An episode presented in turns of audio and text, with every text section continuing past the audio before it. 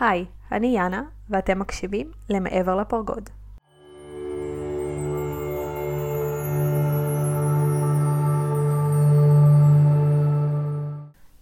אז היי לכולם. חשבתי הרבה זמן אה, איך להקליט את הפרק הזה, איך לגשת לנושא הזה, והאם הוא בכלל יכול לתרום לכם בתקופה כזאתי. והאמת שהבנתי שכן. כי מאז בעצם תחילת המלחמה יורד עליי המון המון המון מידע, שאני יודעת שאני צריכה להעביר אותו הלאה, ואני צריכה לתת איזושהי הכוונה. אה, מה עלינו כאנשים, כישראלים, מה עלינו לעשות ומה עלינו ללמוד מכל מה שקרה לנו. אז הפרק הזה יוקדש לראייה קצת יותר רחבה ורוחנית על כל הדברים שקרו, על הטבח הנורא בשביעי לאוקטובר, ועל כל מה שקרה מאז. אז קודם כל, אני רוצה להתחיל ולהגיד שאם הגעתם לפרק הזה במטרה לשמוע מה הולך לקרות, או מתי יחזרו החטופים, אמ, מה הולך לקרות עם עזה וכולי, אז שאלות מאוד חשובות, אבל לא בשביל זה אני כאן. אני רוצה להעלות איתכם שנייה מעל. מעל הבלגן בין ישראל לעזה, מעל הבלגן בין העולם הערבי ליהודי. אני רוצה להעלות איתכם למקום של האנושות כולה, ומה אנחנו, כולנו על כדור הארץ, כרגע חווים. אז מה שאנחנו רואים מהחדשות בעיקר, זה המון המון אה, פחד וכאוס וטרור, ואנחנו יושבים בבית ורואים את כל זה וחושבים שהעולם משתגע ואנחנו הולכים למקום מאוד מאוד רע ולא בטוח. אז קודם כל אני רוצה להגיד לכם שזה לא דווקא הולך למקום רע. ככה נראית תחילתה של התעוררות. וכשאני אומרת תחילתה זה כי אני מתכוונת תחילתה, אנחנו רק התחלנו, אבל זה כמו כדור שלג שעכשיו ילך וימשיך את דרכו ברחבי העולם.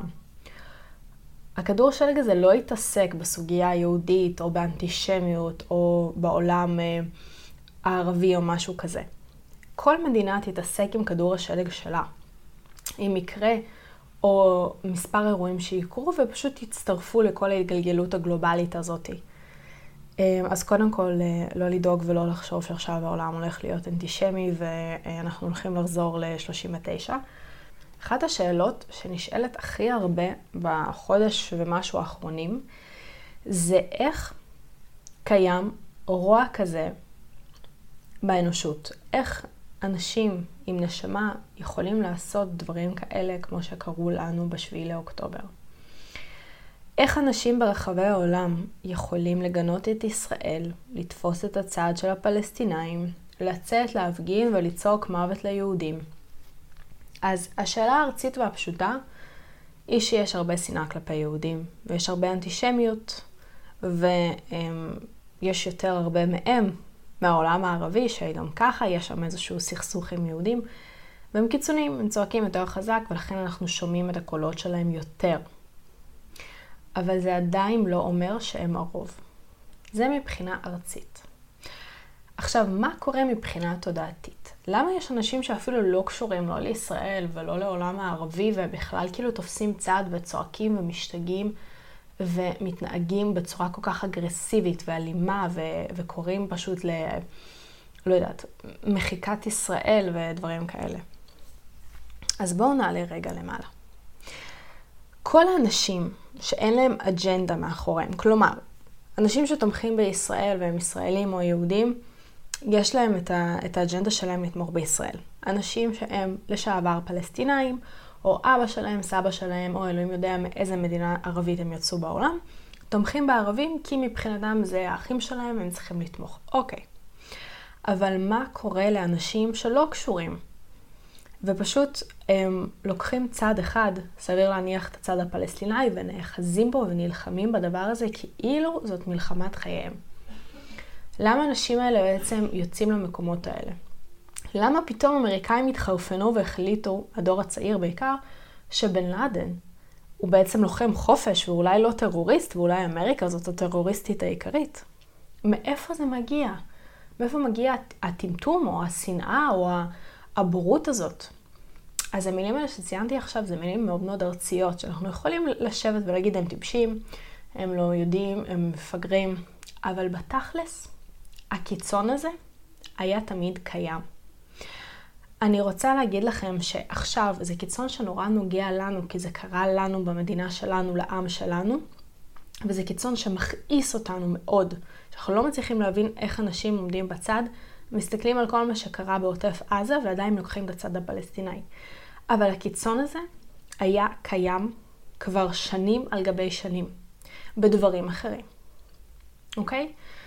אני אזרוק עכשיו קיצון נגדי לחלוטין שקרה לפני כמה שנים, והוא לא קשור לפוליטיקה או למדינות, ואולי חלק מכם ירימו גבה, אבל זה בדיוק אותו קיצון. אני לא יודעת מי מכם זוכר, אבל אה, לפני כמה שנים התנועה הטבעונית תפסה אה, מקום מאוד מאוד מאוד גדול. היו מחאות ברחבי העולם. אני גם זוכרת שבכמה ערים מרכזיות הציבו כל מיני אה, מדגמים, אני אקרא לזה ככה, הקרינו על, על בניינים, על רחבות כאלה, הקרינו איך בעצם הורגים פרות, תרנגולות, איך שוחטים. אנשים עמדו עם הפגנות עם דם על הידיים, כביכול כל מי שאוכל חיות הוא רוצח. אה, היו מדגמים ככה נורא נורא קשוחים. ואני אישית לא טבעונית, ובזמנו כשראיתי את זה הייתי עוד ילדה, אבל כאילו חשבתי לעצמי מה, מה קורה שם. אוקיי, הם נלחמים על החיות, הם חושבים שהם עושים משהו טוב, זה בעצם הרעיון, האג'נדה שלהם. הם מבחינתם עכשיו אה, נלחמים במלחמה של חייהם להציל את בעלי החיים בעולם, ולגרום לכל מי שאוכל בשר להבין שהוא בעצם רוצח, כי הוא אוכל גופות של חיות. עכשיו, הנושא הטבעונות, גם הוא מתחלק. יש אנשים שהם טבעונים, ויש להם את האמפתיה שלהם לבעלי החיים, ויש להם את הסגנון חיים שלהם, והם טבעונים והם לא אוכלים בשר. אבל הם לא קיצוניים. הם לא מטיפים לאף אחד, הם לא משתגעים, הם יכולים להעלות מודעות, הם יכולים לתרום בשיח אם מתפתח, הם יכולים לפרסם פוסטים נורמליים בפייסבוק, אבל הם לא ילכו להפגנות האלה ויעמדו עם דם על הידיים ויצרכו שכולם אה, בעצם רוצחים. אז מה קורה בראש של אותם אנשים שלוקחים דברים לקיצוניות? עכשיו, אתם יכולים להגיד לי שאיך את משווה טבעוניים קיצוניים לבין אה, תומכי פלסטין קיצוניים? ואני אגיד לכם שקיצון הוא קיצון, לא משנה במה. קיצון הוא אף פעם לא טוב. ומה עומד מאחורי הקיצונים האלה בשתי הסיפורים? זה אנשים שרואים סבל של אנשים אחרים או של חיות, וזה מאיר בהם פצעים מאוד מאוד עמוקים. והם רוצים לעזור, הם רוצים להציל, הם רוצים לעצור את הרצח של החיות או של האנשים, או אני לא יודעת של מי. הם, והם עושים את זה, הם כל כך מאמינים בזה, זה נותן להם את היכולת לצאת לרחוב ולשאוג ולהאשים אנשים שלא מרגישים כמוהם או לא שותפים לדעות שלהם, או רוצחים, או מבצעי רצח אה, עם, או מבצעי אה, רצח החיות, או לא יודעת מה. כי הם באמת, באמת מאמינים שהם האדם הטהור, הצדיק והנכון. ולכן עם אנשים כאלה אין לנו מה לדבר. אף אחד מאיתנו לא יצליח ל... לגרום לפרו-פלסטיני אה, שהוא מאוד מאוד אלים ומאוד אגרסיבי בדעות שלו, לשנות את דעתו, כמו שלא תצליחו לשנות את דעתה של טבעונית שהיא מאוד אלימה ואגרסיבית בדעות שלה. עכשיו, למה? האנשים האלה בתוכם הם לא באמת רעים. הם לא באמת מציגים איזשהו רוע, הם לא פועלים על פי רוע. יכול להיות שחלקכם שוב תגידו שזה בורות או טמטום או טרנד, אבל האנשים האלה, הם פשוט פועלים מתוך איזשהו רגש שנוצר בהם, והם מאוד מאוד מאוד רוצים לתרום. אוקיי? וזה דרך שבה הם חושבים שזאת האמת והם יכולים לתרום בה. עכשיו, בין המפגינים הפרו-פלסטינאים המאוד אלימים, יש את המפגינים שפשוט נסחפים אחרי הזרם, כמו שיש אנשים שניסו גם טבעונות ונסחפו עם הזרם כשזה היה טרנדי, או הם, לא עולים לי טרנדים כרגע, אבל היו המון ב-20 שנה האחרונות. אז אתם מוזמנות ככה להעלות אה, דוגמאות. וזה אנשים שפשוט רוצים להשתייך, וזה אנשים שרוצים שהסביבה שלהם תראה אותם כאיזה... אה, פעיל למען עתיד טוב יותר, למישהו שעושה טוב, למישהו שבוחר בצד הטוב. ואני רוצה לדבר על הבעיה הזאתי.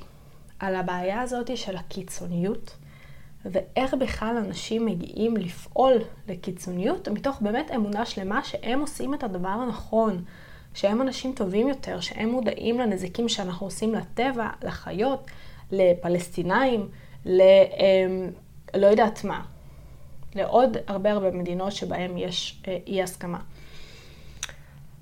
אז אני רוצה לדבר על אגו, ואיך אגו משתלב בדיוק בסיפור הזה.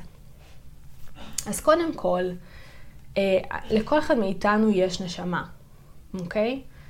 אה, הנשמות שלנו שבאות בעצם מעולם הנשמות או עולמות הנשמות, הן מורכבות מטוב, הן מורכבות מאהבה, מחמלה, מבאמת מכל הדברים היותר אה, טהורים, הרגשות הטובים יותר, נקרא לזה ככה.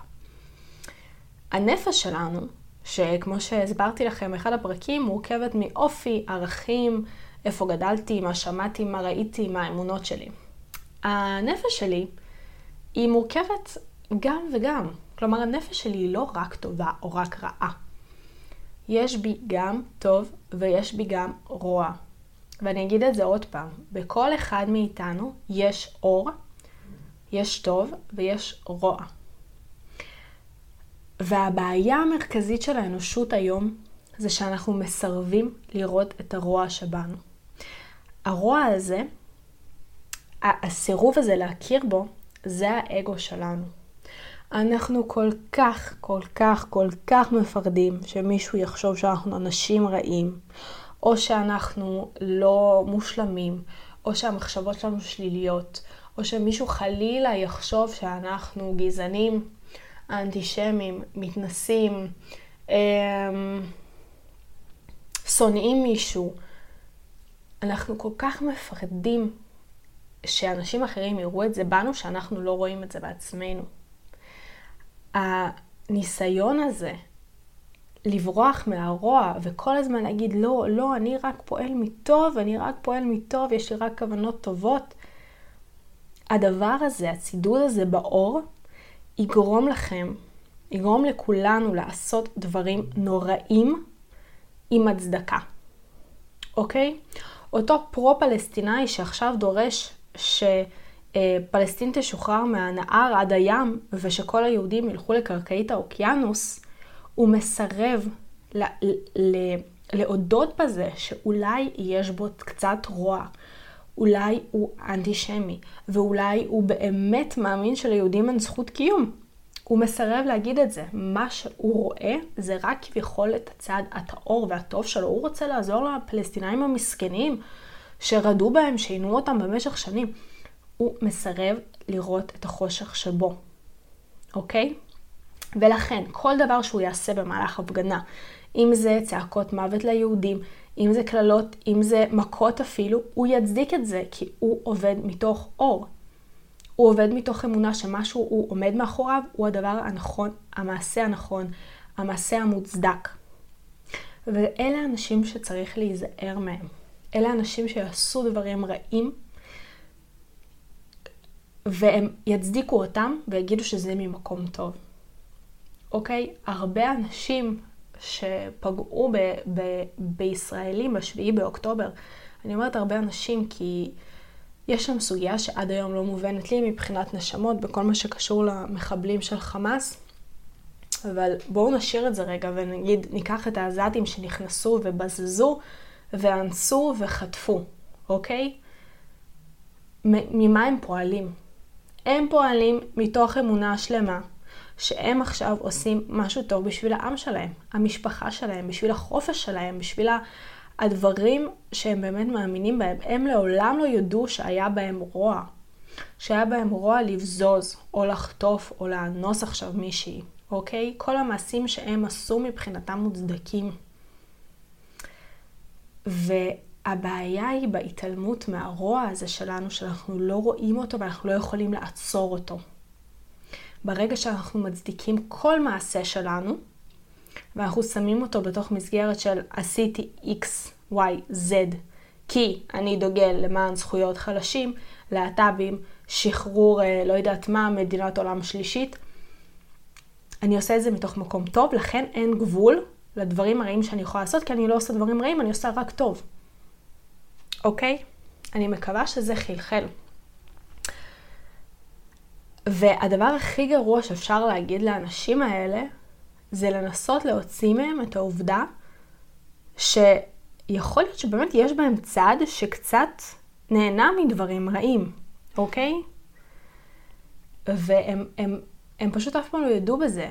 הם פשוט יחיו במסכה שקרית של כל פעולה שהם יבצעו על כדור הארץ הזה. היא בעצם מגיעה מתוך איזושהי אמת פנימית שלהם, ואמת נכונה וטובה ולא רעה.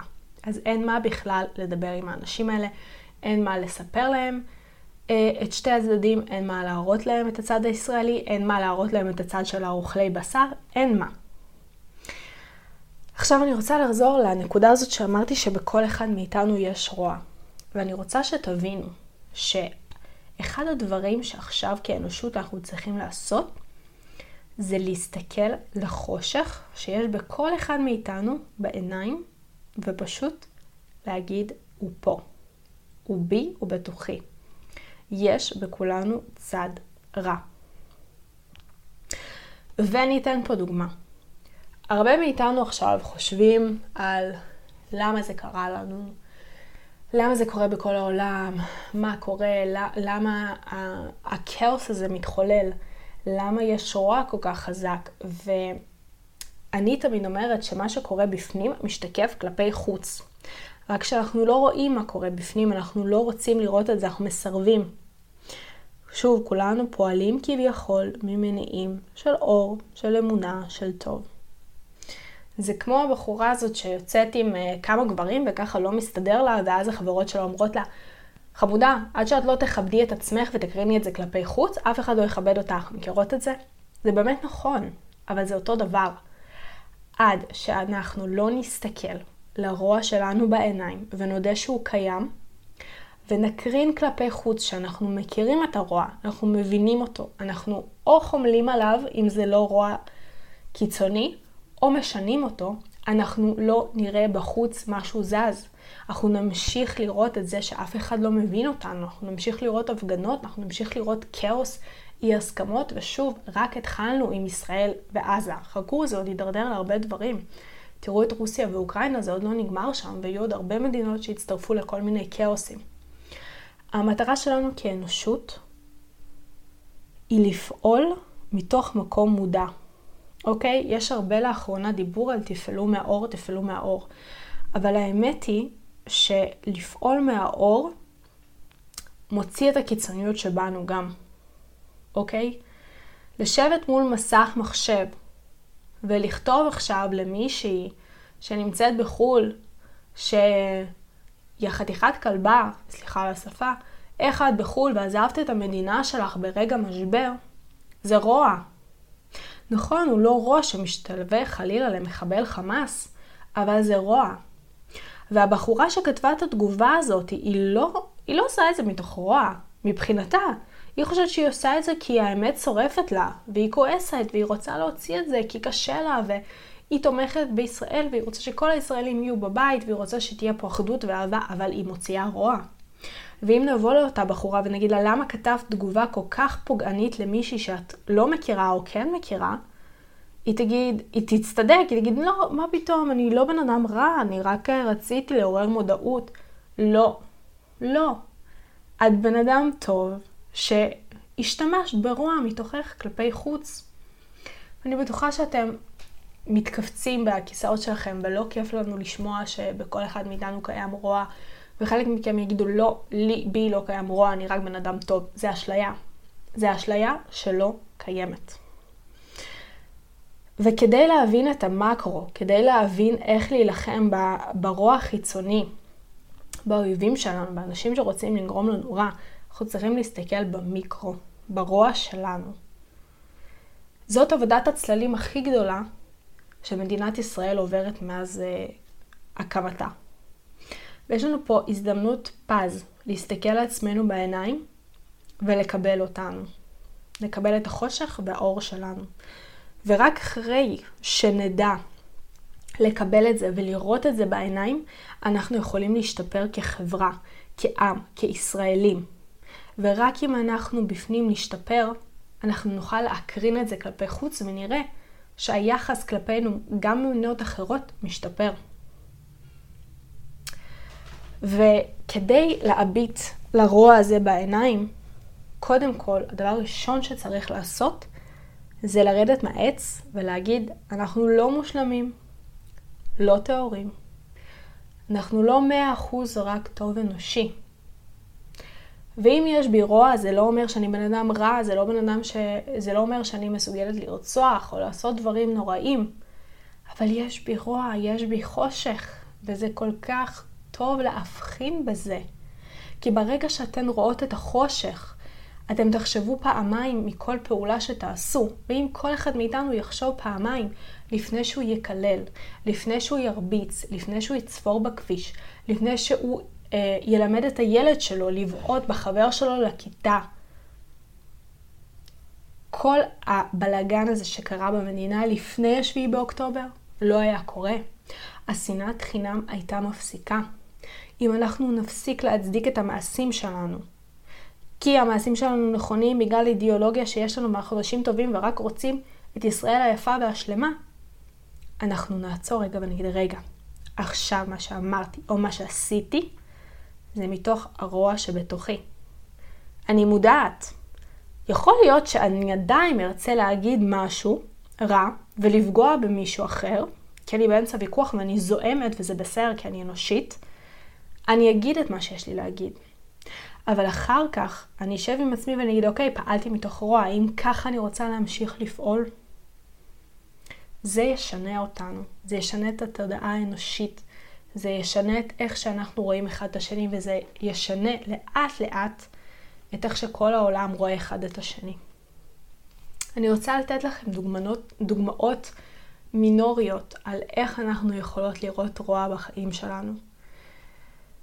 בתקופת המלחמה ראיתי שכל ה, העם נורא התאחד, כולם נורא שמחים, וסביב, כאילו לא שמחים, סליחה, כולם נורא מאוחדים ו, וביחד סביב הלחימה הזאת ותורמים ועושים. וזה מדהים, זה מדהים, זה באמת פעולות שנעשות רק מהאור. עכשיו, כמה שבועות אחרי שאנחנו כבר במקום הזה של קצת לעכל את האבל שנחת עלינו, אנחנו עוד פעם מתחילים לזלוג. אנחנו עוד פעם מתחילים לריב, אנחנו מתחילים לכעוס, אנחנו מתחילים לשנוא את אנשים שלא חושבים כמונו. עכשיו, אין בעיה. בעולם מתוקן אנחנו לא נאהב את כולם. אנחנו לא נחיה בשלום עם כולם כי זה לא הגיוני. בעולם מתוקן אנחנו לא נצדיק את השנאה שלנו ואת מעשה הרוע שלנו בכזאת קלות. ואני אתן לכם כמה דוגמאות. למשל, טוקבקים באינטרנט זה הכי גרוע שיש. ראיתם פוסט שעצבן אתכם נורא, סבבה? פוסט ממש שבא לכם עכשיו להיכנס במי שכתבה אותו. נגיד מישהי שכתבה שהיא סתם, לדוגמה, מאוד מרחמת על הפלסטינאים, וישראל צריכה לעצור את רצח העם שקורה, והיא בעצמה ישראלית, סבבה? עכשיו, אתם זוהמים. אתם רוצים לכתוב לה קללות, לאחל לה דברים למשפחה שלה, לעשות כל הדברים האלה. אין בעיה, תעשו את זה. אבל כשאתם עושות את זה, עצרו שנייה לפני ההקלדה למקלדת ותגידו, רגע, אני עכשיו בוחרת לתת לרוע שבתוכי לצאת החוצה. אוקיי? אני יכולה להמשיך להוציא אותו החוצה במודעות, או שאני יכולה רגע לעצור ולהגיד, רגע, האם זה באמת מה שאני רוצה להוציא החוצה? ואז אולי חלק מאיתנו לא יוציאו את המעשה או את הכתיבה, וחלק מאיתנו כן. עכשיו, אני לא מתייפייפת ויושבת פה ואומרת לכם לעבוד רק מהאור וכל מה שמהרוע למנוע אותו, לא. לא תאמינו כמה פעמים אני ישבתי בשבועות האחרונים וכתבתי הודעות נוראיות לאנשים, לפרו-פלסטינאים בעיקר, ברחבי העולם. כמה קללות זרקתי, כמה איחולים לבביים, אמ, כמה זעם השתלט עליי, כמה איחולים בכללי, כי אה, איחלתי לאנשים אה, ברחבי העולם שהם נגד ישראל. אבל כל דבר כזה שעשיתי, עשיתי מתוך הבנה שאני נותנת לרוע שלי מקום. אמרתי לעצמי, חכי, את מודעת לזה שאת משחררת רוע? כן. באותו רגע אני זוהמת, אני רוצה לתת לרוע לצאת החוצה. אז אני מוציאה אותו. אני מוציאה אותו לגמרי, אוקיי? אני מקללת. אני רבה, אני לא נחמדה בשום צורה, אבל אני מודעת. אני מודעת שאני כרגע לא עובדת מהאור. גם אם התגובות שלי הן כביכול נכונות, גם אם אני מגנה על הארץ שלי, גם אם אני נכנסת באנשים שמאחלים לי למות, גם אני פועלת מתוך רוע. מה זה נותן לי? אחרי זה, אחרי הריב הזה ואחרי העיבוד רסן הזה שאני חווה, אני יושבת עם עצמי ואני אומרת, אוקיי, זרעתי רוע לעולם, מה אני מצפה לקבל בחזרה? ולפעמים זה שינה את השיח שלי כלפי אחרים. לפעמים במקום לקטוש אותם ולהיכנס ולקלל, ניסחתי הודעה יותר מוארת. הודעה שיותר עוברת חלק בגרון, אוקיי? כי בחרתי באותו רגע להיות עם האור. והמודעות הזאת יכולה לשנות כל כך הרבה.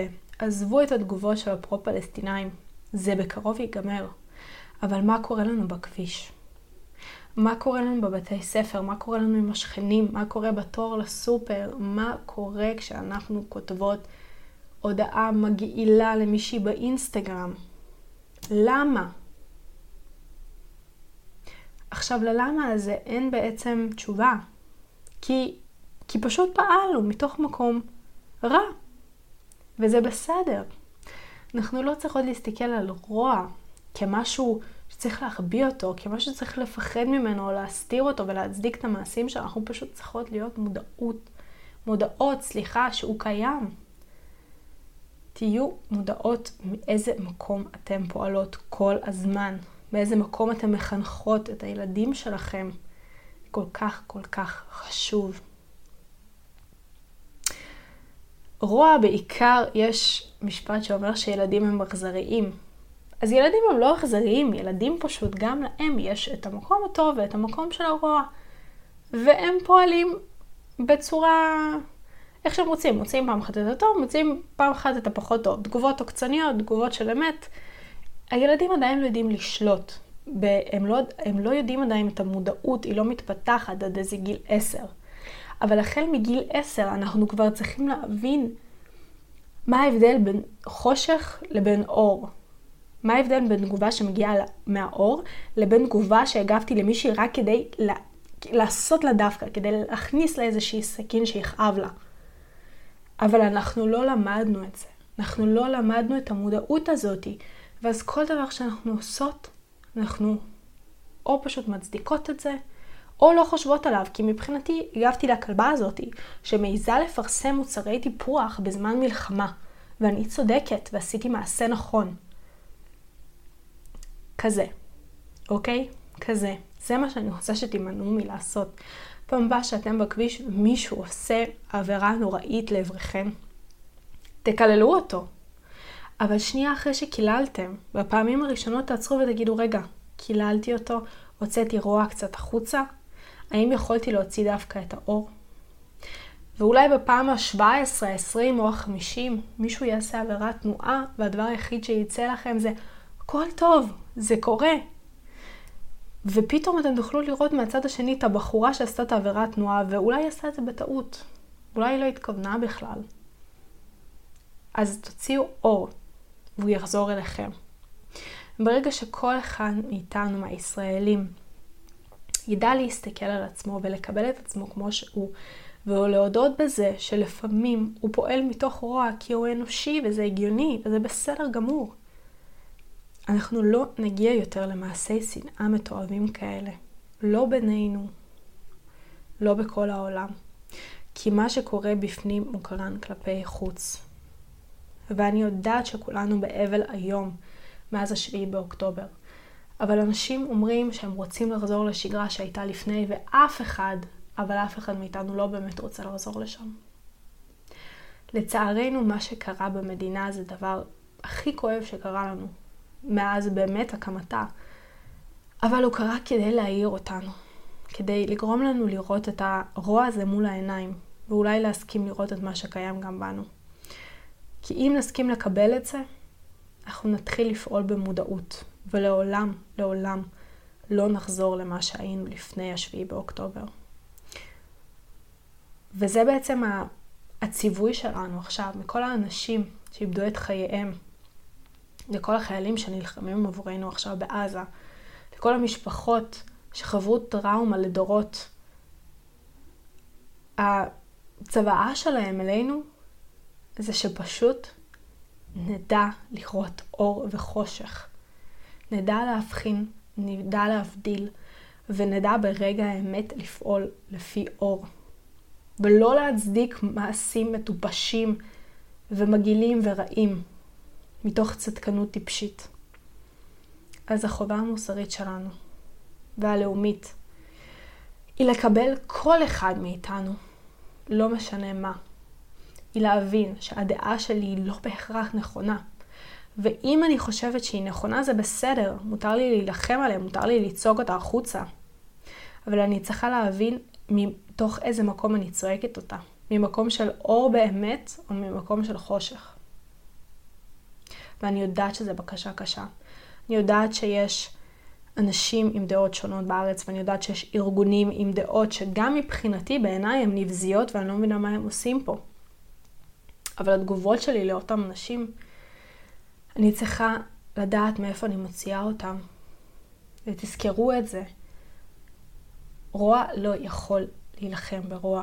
ככל שנצעק חזק יותר, כדי, ככל, ככל שנצעק תגובות קשות יותר, ככל שנכריח אנשים להאמין באמונות שלנו, ככל שלא נקבל אנשים עם דעה אחרת ופשוט ניתן להם לחיות, אנחנו לעולם לעולם לא ננצח את החושך הזה שהגיע אלינו.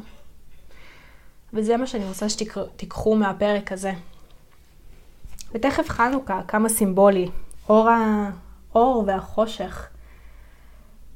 ופעם הבאה שאתם עוברות ליד מראה, או עוברים ליד מראה, תסתכלו על עצמכם ותגידו שאתם מורכבים גם מאור וגם מחושך ואתם מקבלים את זה. ומותר להגיד על עצמנו שאנחנו קנאים, ואנחנו רוצים להכאיב למישהו, ואנחנו רוצים לפגוע במישהו. אמ, לא פגיעה פיזית, כן? אני מדברת על פגיעה של לכתוב אה, טוג בקרא למישהו. וזה בסדר להגיד שאנחנו צרי עין. כי רק אם נודה בדברים האלה, נוכל להפסיק אותם. אז תודה רבה שהקשבתם לי, ושיהיו לנו רק בשורות טובות.